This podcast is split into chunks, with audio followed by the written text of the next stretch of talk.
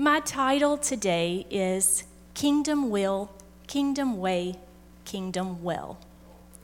And I guess I can't ever give Pastor a hard time for making a long title anymore. In speaking of his kingdom, this is not a phrase from a fairy tale. Pastor has said many times that we do not exist in a democracy. We may live here in America, but our souls exist for the kingdom of heaven. And it truly is a kingdom, and there truly is a king who rules over all of it. In the Old Testament, we see some of the writers who proclaimed the kingdom of God. Psalm 103 19 said, The Lord hath prepared his throne in the heavens, and his kingdom ruleth over all. Psalm 145 13 says, Thy kingdom is an everlasting kingdom, and thy dominion endureth throughout all generations. And in Daniel 4 and 3, King Nebuchadnezzar said, How great are his signs! and how mighty are his wonders. His kingdom is an everlasting kingdom, and his dominion is from generation to generation. And this was a king that had not been a believer. So for him to say that, that was, those were mighty and powerful words. We don't have to worry if this kingdom will fall to another. We don't have to be concerned if this kingdom's currency will fail or if the king will turn against his people. We have promises and we have his word that this kingdom will stand forever. So today, I'd like to present to you a mathematical equation regarding the kingdom. Kingdom will plus kingdom way equals kingdom well. The will of God, what needs to happen, plus the way of God, the way His will needs to happen, equals all will be well. It may not be what you think it's going to be, and it may not turn out how you think it's going to turn out, but all will be well. So, this morning for our lesson, we are going to go back and pick up a traditional type of Sunday school lesson, and we are going to study the story of Joseph this morning. I don't want to assume that all of you know the story of Joseph, so we're going to hit all of the main points and a lot of the details. So, a lot of our lesson will be considering the life of Joseph this morning. It is such an intriguing story with lots of plot twists and turns. It almost reads like a soap opera or a, a drama. Um, and so we first meet Joseph in Genesis chapter 30. His father is Jacob. This was before his name was changed to Israel. His mother was Rachel, so that was Jacob's beloved and favorite wife. And at this point, Jacob had already fathered 10 sons and at least one daughter by his other wife, Leah, and two handmaids. So we skip down to chapter 37 to actually pick up with the story of Joseph. And by this time, Jacob has taken his family out of his father in law Laban's home. Jacob's name has been changed to Israel, and he has reconciled with his brother Esau. So let's pick up, and we're going to begin reading in chapter 37. And it's going to be very scripture heavy reading this morning. Now, Israel loved Joseph more than all of his children because he was the son of his old age, and he made him a coat of many colors. And when his brethren saw that their father loved him more than all his brethren, they hated him and could not speak peaceably unto him. And Joseph dreamed a dream, and he told it to his brethren, and they hated him yet the more. And he said unto them, Hear, I pray you, this dream which I have dreamed. For behold, we were binding sheaves in the field, and lo, my sheaf arose, and also stood upright. And behold, your sheaves stood round about and made obeisance to my sheaf. That means they bowed down. And his brethren said unto him, Shalt thou indeed reign over us? Or shalt thou indeed have dominion over us? And they hated him yet the more for his dreams and for his words. And he dreamed yet another dream, and told it to his brethren, and said, Behold, I have dreamed a dream more. And behold, the sun and the moon and the eleven stars made obeisance to me. And he told it to his father and to his brethren, and his father rebuked him, and said unto him, What is this dream that thou hast dreamed? Shall I and thy mother and thy brethren indeed come to bow down ourselves to thee to the earth? And his brethren envied him but his father observed the saying. A few verses later, we find out that Joseph's brothers are off tending the flocks, and Jacob asked Joseph to go check on them. And so, when his brothers saw Jacob walking in the distance, scripture tells us that they conspired together to kill him. He did have one brother, however, Reuben, who said, No, let's not kill him. Let's just throw him in the pit here because Reuben's actual plan, scripture records, was that when the brothers left, Reuben was going to come back and rescue him because he knew that his father loved Joseph. So that's what they did. They stripped him of his beautiful coat of many colors and they threw him into the deep pit. Now, before Reuben could actually return to rescue him, a band of Ishmaelite traders came through, headed down to Egypt to sell goods. And so one of the other brothers, Judah, said, What does it profit us if he dies or if we just leave him in this pit? That's no good to us. Let's sell him and make some money. So that's what they did. They pulled him out of the pit and sold him to the slave traders, and they made 20 pieces of silver. So he wasn't a very expensive young man, wasn't worth a whole lot. So they brought Joseph into Egypt. I read a book a couple of months ago, the Handbook on the Pentateuch. And if you enjoy the history of the Old Testament, specifically the first five books, this is a great book because it goes really in depth and in detail of the history and the narrative of those books. So the author, Chris Paris, wrote With the brothers taking center stage at the beginning of the story, the real enemy lurks in the distant future waiting for a chance to devastate the family of Jacob. Abraham and Isaac had both faced this adversary, but the stakes, however, would be much higher this time. If not for the hand of the Lord interrupting Joseph's happy life to prepare him to deliver his family, the enemy might have actually ended the line of Abraham and devoured all the promises that God had given to Abraham and to Isaac. So we pick back up on Joseph's story in chapter 39.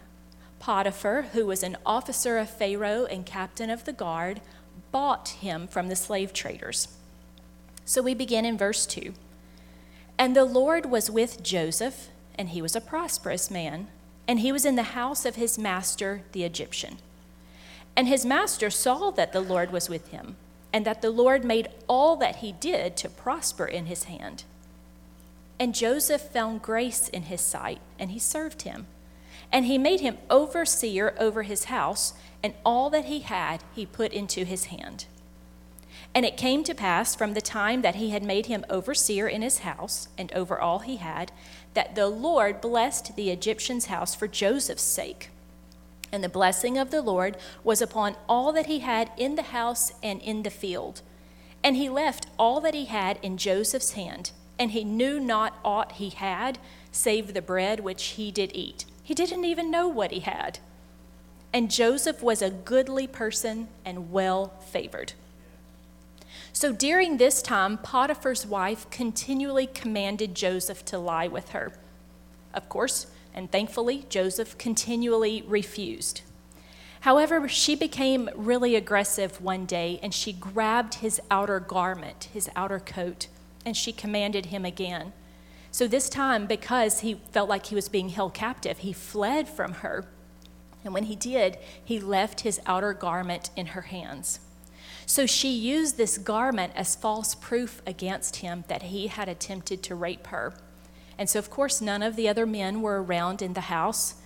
Um, and so, when Potiphar heard the accusation, scripture tells us that his wrath was kindled. So, we pick back up in verse 20.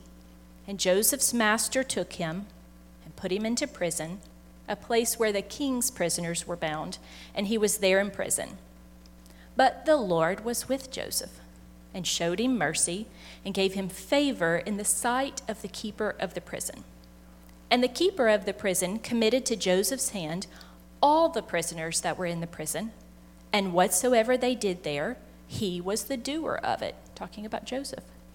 The keeper of the prison looked not to anything that was under his hand, because the Lord was with him.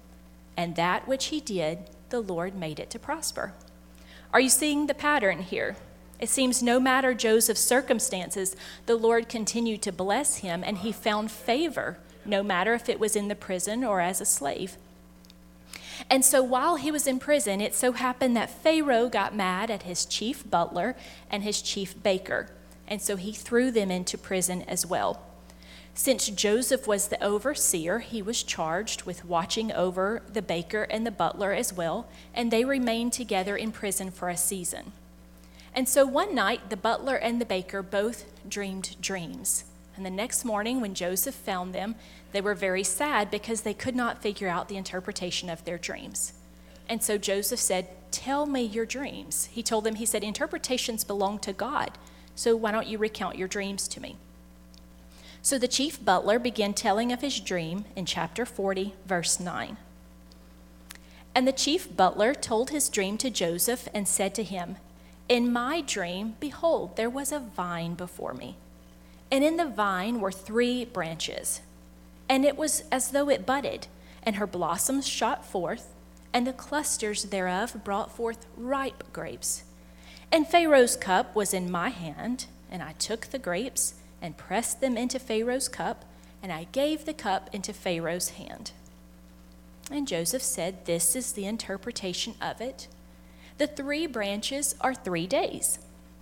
Yet within three days shall Pharaoh lift up thine head and restore thee unto thy place, and thou shalt deliver Pharaoh's cup into his hand, after the former manner when thou wast his butler. But think on me when it shall be well with thee, and show kindness, I pray thee, unto me, and make mention of me unto Pharaoh, and bring me out of this house for indeed, I was stolen out of the land of the Hebrews, and here also I have done nothing that they should put me in the dungeon. So the chief baker is thinking, well, that's a really good interpretation. I, I, I want that too. So here, let me tell you my dream.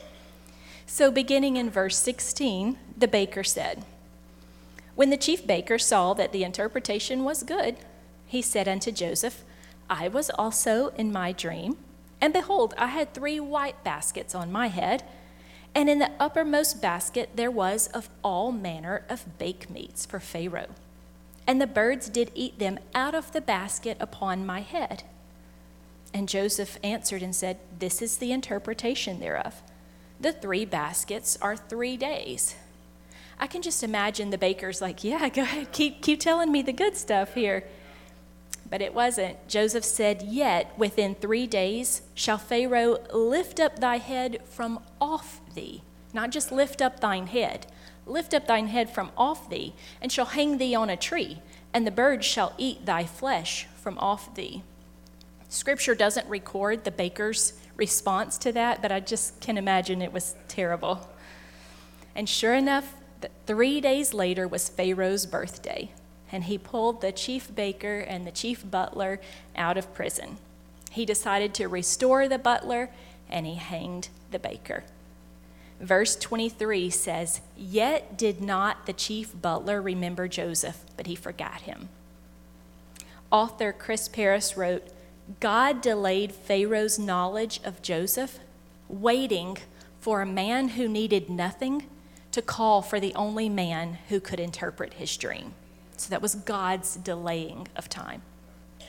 Two years later, while Joseph was still in prison, Pharaoh himself had a dream. In his dream, as he stood by the river, there were seven healthy cattle that came out of the river and ate in the meadow. After that, seven other cattle who were ill and sickly also came out of the river, and they ate the seven healthy cattle. So he awoke, thought on it, and went back to sleep. After that, he dreamed a second time, and he saw seven good ears of corn come up on one stalk. And after that, seven ill or sickly looking ears of corn that scripture says had been blasted by the east wind, they sprung up and devoured the seven good ears of corn. Scripture says that the next morning his spirit was very troubled. He didn't he knew it meant something, but he didn't know what to do. So he called for all the magicians and the wise men in Egypt, and no one could give him an interpretation. It was at that very moment that the butler said, Hey, I remember a guy. I remember a man back a couple of years ago in prison. He interpreted my dream. I'm sure he could help you.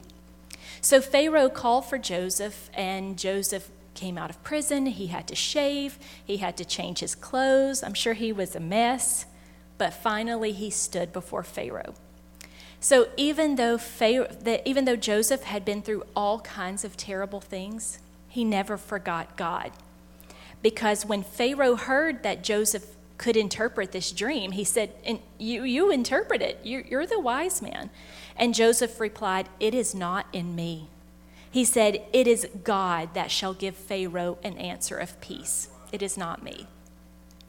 So Pharaoh then told his two dreams to Joseph, and Joseph gave him the interpretation. There was to come seven years of great plenty, lots of good food, lots of crops. The land was going to be rich. And then after that, there would be seven years of hard famine and that famine would consume the land. So Joseph advised Pharaoh, You need to look for a discreet and a wise man that could oversee the land of Egypt. He advised him to take up a fifth part of the food every year and store back all of that extra food for those seven years of hard famine. So we're going to pick back up in chapter 41, verse 38, where Pharaoh replied, and Pharaoh said unto his servants, Can we find such a one as this, a man in whom the Spirit of God is? Pharaoh already acknowledged at that point. And Pharaoh said unto Joseph, For as much as God has showed all showed thee all this, there is none so discreet and wise as thou art. Thou shalt be over my house and according unto thy word shall all my people be ruled. Only in the throne will I be greater than thou. And Pharaoh said unto Joseph, See, I have set thee over all the land of Egypt. And Pharaoh took off his ring from his hand and put it upon Joseph's hand, and arrayed him in vestures of fine linen, and put a gold chain about his neck. And he made him to ride in the second chariot which he had and they cried before him, Bow the knee. And he made him ruler over all the land of Egypt. And Egypt was a massive and a rich kingdom at that point. And Pharaoh said unto Joseph, I am Pharaoh, and without thee shall no man lift up his hand or his foot in all the land of Egypt. That meant nothing was getting done without Joseph knowing about it or approving of it. Chris Paris wrote Although the answer of peace could be construed as the interpretation that Joseph gave of the seven years of plenty and seven years of want, Joseph himself actually turned out to be Pharaoh's answer of peace. Only a man with Joseph's God given talents, managerial skills, and wisdom could save Egypt and the world from the evil enemy God had finally revealed. The enemy famine would soon claw its way through the earth, consuming all that it could, threatening the very existence of not only one of the greatest kingdoms on earth, but also a small but significant family in the land of Canaan. Forgetting his coat of many colors, forgetting the garment stolen by Potiphar's wife, and forgetting his prison garb, Joseph found himself in royal robes ready to confront famine. So Joseph had been sold as a slave when he was 17 years old, and at age 30, he stood before Potiphar, uh, before Pharaoh. So for 13 years, he had been a slave and with Potiphar and in prison. So during the first seven years of good and richness, Joseph managed the food supply and he gathered and he stored up plenty. So much so that the Bible says the corn was without number. That's a lot of corn. Also, during the years of, of plenty, Joseph and his wife had two sons, Manasseh and Ephraim. And when the seven years of famine came, the people came unto Pharaoh and cried, What do we do? We are hungry. And Pharaoh told them, Go unto Joseph.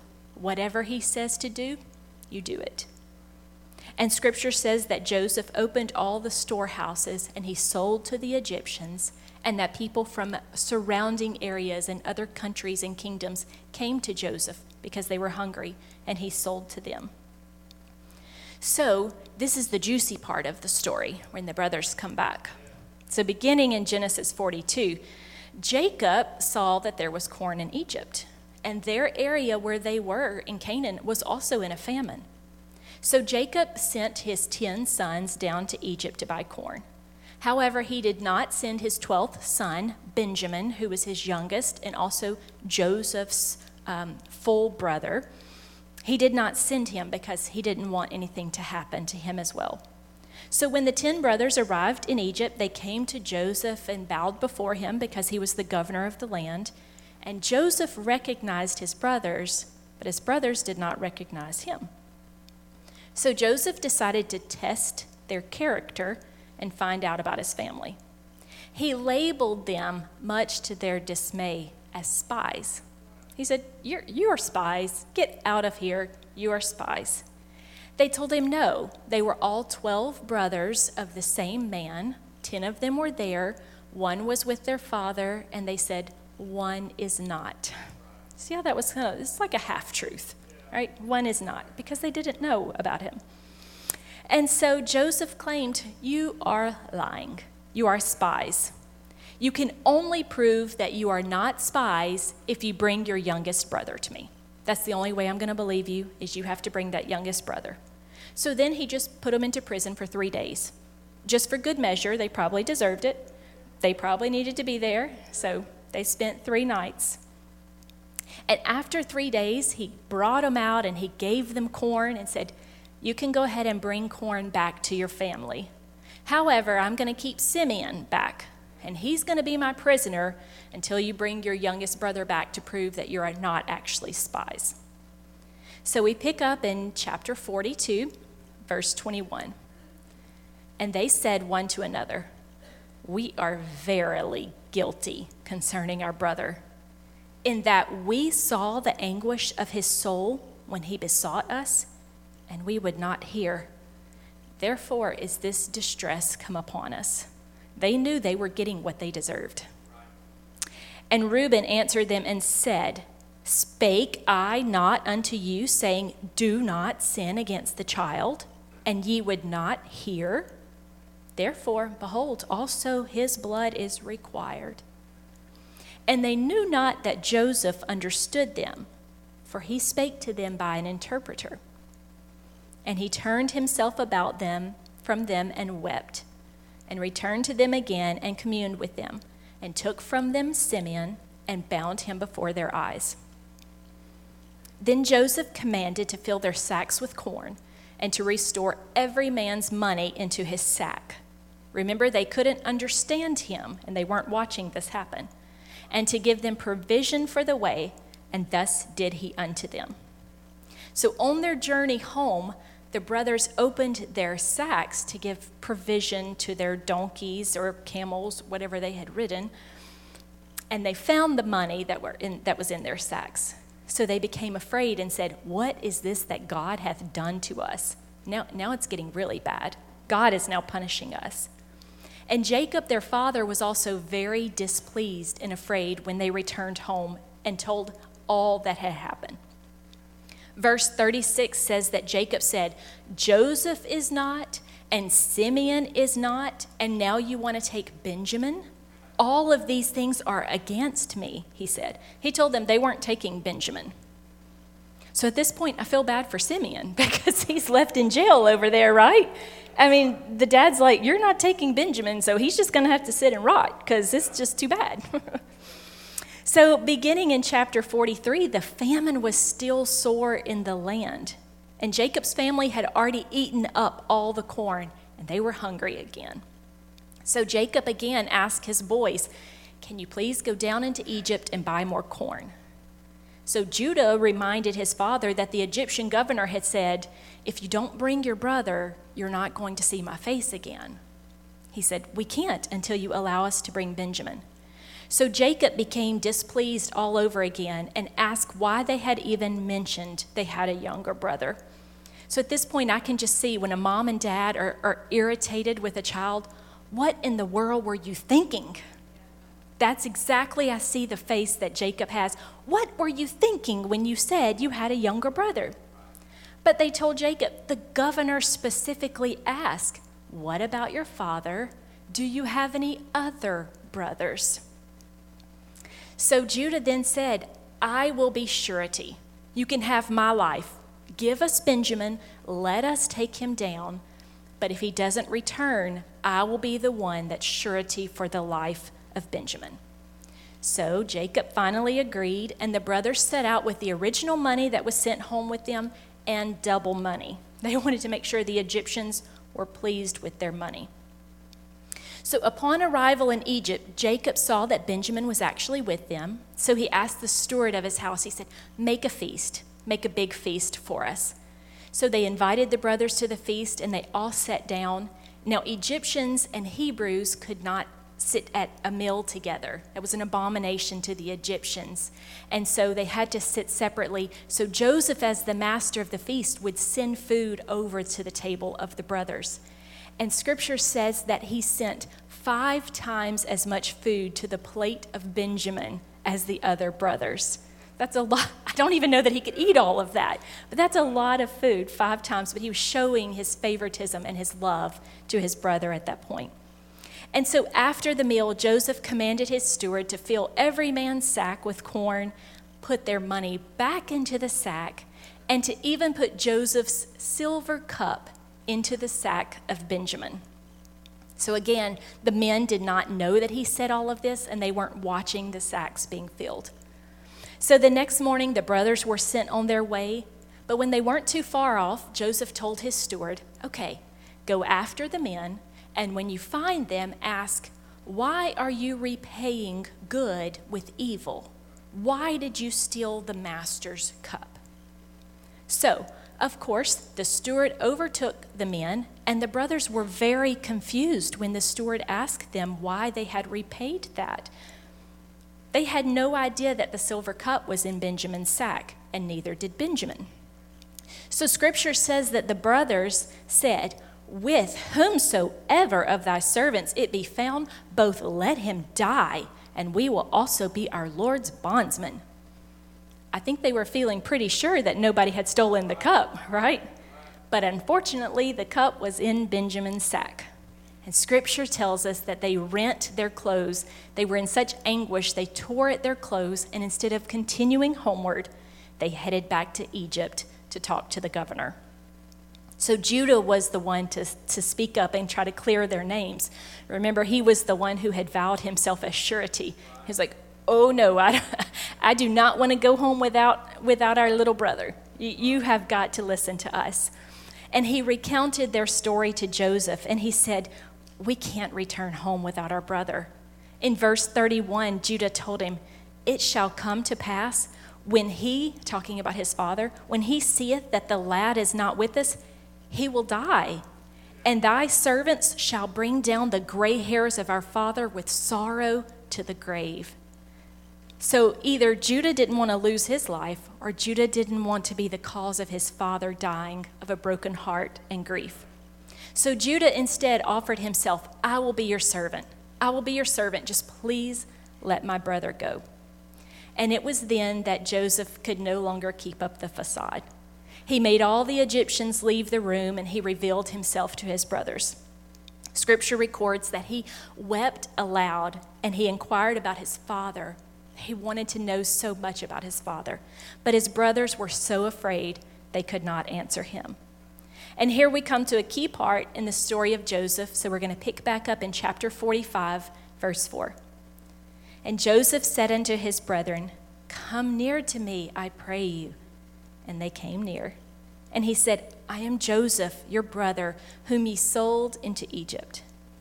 Now, therefore, be not grieved, nor angry with yourselves that ye sold me hither, for God did send me before you to preserve life. For these two years hath the famine been in the land, and yet there are five, talking about five more years, in the which there shall neither be earing nor harvest. And God sent me before you to preserve you a posterity in the earth and to save your lives by a great deliverance. So now it was not you that sent me hither, but God. And he hath made me a father to Pharaoh and Lord of all his house, and a ruler throughout all the land of Egypt. So when Pharaoh heard this news that that was actually Joseph's family, he told Joseph, Send your family back to get their families. I'm going to give you wagons. I'm going to give you provision for the way. Send them back and, and bring all of your family to live in Egypt. And that is what they did. They went back and got their families and they got their flocks. And chapter 46, verses 1 through 4, closes out this particular part of the story. And Israel, Jacob, took his journey with all that he had and came to Beersheba and offered sacrifices unto the God of his father Isaac. And God spake unto Israel in the visions of the night and said, Jacob, Jacob. And he said, Here am I. And he said, I am God, the God of thy father. Fear not to go down into Egypt, for I will make I will there make of thee a great nation. I will go down with thee into Egypt, and I will also surely bring thee up again, and Joseph shall put his hand upon thine eyes. This particular story is a beautiful story, and it has a beautiful ending of redemption and family unity and the saving of a people from a famine. I've left out a lot of details, so if you want to revisit that story, it's chapters 37 through 50, and you'll get the beginning all the way to the end of Joseph. Chris Paris wrote Joseph finally understood why God had put him through all of his ordeals.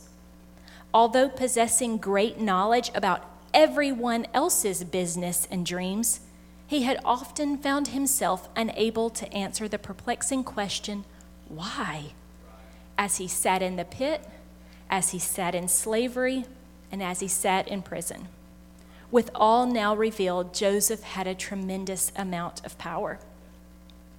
Before we close out Joseph's story, I want to reread four of the last verses because these are part of our, part of our focus and part of our transition. Chapter 45, where Joseph is speaking to his brothers after he revealed himself. Beginning in verse 5, he says, Now therefore be not grieved, nor angry with yourselves that ye sold me hither. For God did send me before you to preserve life. Who sent him? God. For these two years hath the famine been in the land, and yet there are five years, in the which there shall neither be earing nor harvest. Verse 7 says, And God sent me before you to preserve you a posterity in the earth and to save your lives by a great deliverance. Who sent him? So now, in verse 8, so now it was not you that sent me hither, but God. And he hath made me a father to Pharaoh, and lord of all his house, and a ruler throughout all the land of Egypt.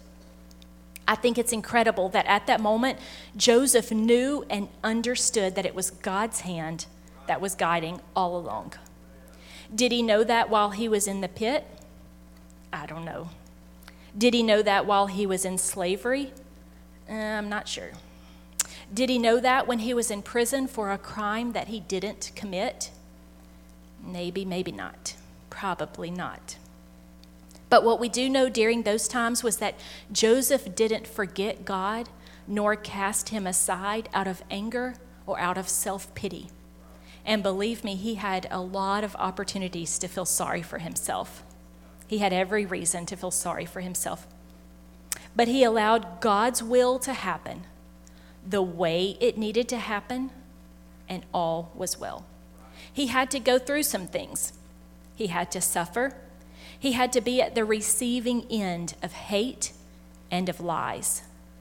but it was all for a purpose.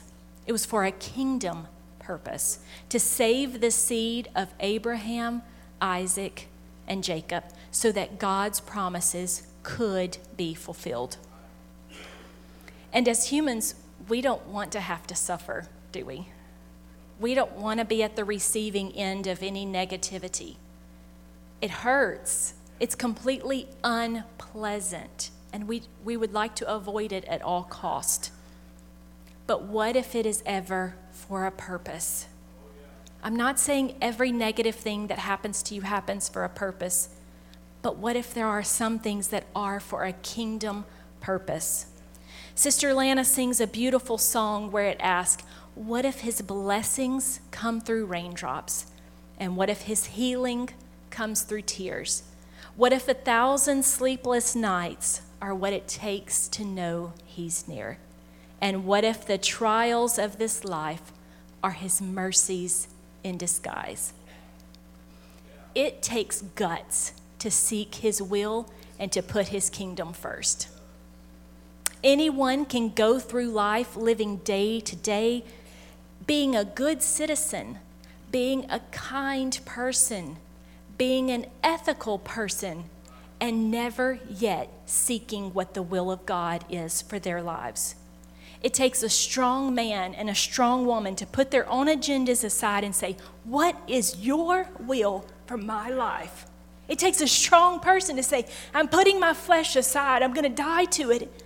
What is your will for my life? Jesus modeled this for us. And if he modeled it, we should be doing it too, right? Out of all of the people we should emulate, it should be Him.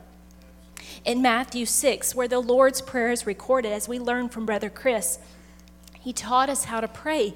And part of that says, Our Father which art in heaven, hallowed be thy name. Thy kingdom come, thy will be done in earth as it is in heaven. And later in that same chapter, Jesus taught them also as recorded in Matthew 6 and 33. But seek ye first the kingdom of God and his righteousness, and all these things shall be added unto you. In John 4 and 34, Jesus saith unto them, My meat is to do the will of him that sent me, and to finish his work. In John 6 and 38, Jesus said, For I came down from heaven not to do mine own will, but the will of him that sent me. So, not the will of the flesh part, but the will of God.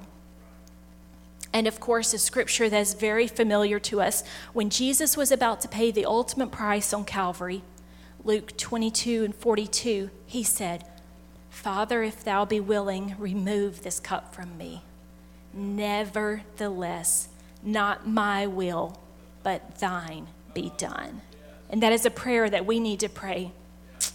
You know, God, I don't, I don't really want to go through this. I don't really want to have to deal with this situation. I, I really don't want any pain. But nevertheless, not my will, but thine be done. And once we have sought the will of God, we move to the way of God. And I'm going to I'm going to try to go fast through the rest of my notes. How do we seek the will and way of God? By prayer and His Word. God will speak to you when your heart truly is hungry and when you are open to hearing what the will is. You can seek out godly counsel from people, but can I please encourage you to, to make sure you're receiving counsel from someone who is Holy Ghost filled and, and has the fruit of the Spirit evident in their lives? Make sure who you're listening to as your godly counsel. You may be getting good counsel and kind counsel, even smart counsel, but it may not be godly counsel if they are not full of the Holy Ghost and have the fruit of the Spirit evident in their lives. So be careful. Paul wrote to the church at Ephesus in Ephesians 5. He said, See then that ye walk circumspectly, not as fools, but as wise redeeming the time because the days are evil. Wherefore be ye not unwise, but understanding what the will of the Lord is. The Greek word for understanding there is sunneimi, and this means to consider, to understand, to perceive. consider what the will of the Lord is. Do your best to understand it. And regarding this scripture, Barnes' note on the, on the Bible, it says, Be not fools in the employment of your time and in your manner of life.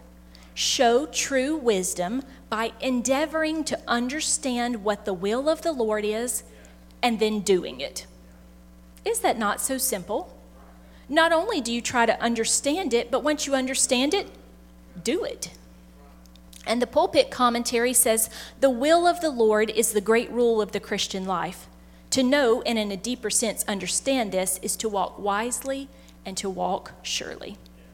So, not only do we want to seek for His will, but we want to seek for His will to be done His way. There are multiple ways to do multiple things. Usually, there's only one good way to get at an end solution. There are multiple ways to load a, any given dishwasher. If you ask any family where multiple people do the dishes, there are multiple ways to load a dishwasher. Who knows what's the best way? The creator of the dishwasher. They know the exact placement of the dishes to get the cleanest and best results possible. And guess what? As humans, who knows best? Our Creator. He knows us best, He knows the best way. And let's take a quick minute to um, check our attitudes also while we're allowing God to have His way. While we're allowing God to have His way, are we behaving like toddlers with a temper tantrum? Are we grumbling and complaining the whole time because life isn't fair? We don't deserve this? And does God even really love us? Yeah. Yes, He does. He does. And He really knows what's best for us. But that's what we don't want to hear we don't want to hear that we're going to have to go through trials. We don't want to hear that things aren't going to be pretty, that things aren't going to be easy. But if you want the end of the formula to work, we have to do it from the heart. We have to do it with a good attitude and say, God, you, you've got to help me. This doesn't feel good. I don't want to have a good attitude. You can be honest with Him because He knows your heart anyway, right? He knows. So, in closing, I want to come to the last part of that equation. Paul encouraged the Hebrews in chapter 10 to hold fast to the faith and encourage each other. And beginning in verse 35, he encouraged them Cast not away, therefore, your confidence, which hath great recompense of reward. For ye have need of patience, that after ye have done the will of God, ye might receive the promise. For yet a little while, and he that shall come will come and will not tarry. So, the end of the formula after you have done the will of God comes the promise. And the promise ends with a king returning for his bride. A bride that has made herself ready and said, Your will and your way. This formula doesn't fail. It may not be pleasant at times, and it may not be pretty, but it absolutely will not fail you. Would everyone stand for this morning? The seed of this message came about when we watched a live production of Esther, and it was a beautiful retelling of an ancient story. It's also another example of this exact formula. Esther allowed herself to be used through the will of God and by His particular way to save her people from destruction. My overwhelming thought as we sat at the end of the production and tears were flowing, and I said, God, you do all things well. There was disappointment, there was distrust, almost disaster and destruction, and God just orchestrated that story so beautifully. All things well, just as in the story of Joseph. The kingdom will not fail you, and you can be absolutely certain that the king is not going to fail you. You are his child, and he loves you with an everlasting love. His eyes are upon you, whether you feel them or not. His eyes are upon you. He watches your every move. He longs to be part of every decision, every day, and every desire of your heart. It is His desire that you prosper. It is His desire that you are healed, and it is His desire that you have comfort and have joy but there is a responsibility that is waiting for all of us to seek His will, to allow Him to have His perfect way, all will be well. As they play and sing this morning, I want you to take a few moments and talk to God. Say, God, I want it your way. I do. It's hard. I'm human. I understand, God. I understand that I, I may not always understand your will, but your will is going to be perfect and it is going to be beautiful. Would you acknowledge that to your Creator this morning? That God, I surrender to you. I surrender, and you can do it right now. God, I surrender to you no matter what's going on in my life. I know your will may be hard some days. Some days it may be easy, but God, some days it's hard. And it's not what I would consider beautiful. But you, our Creator, do all things well. And we acknowledge you this morning and we give you glory.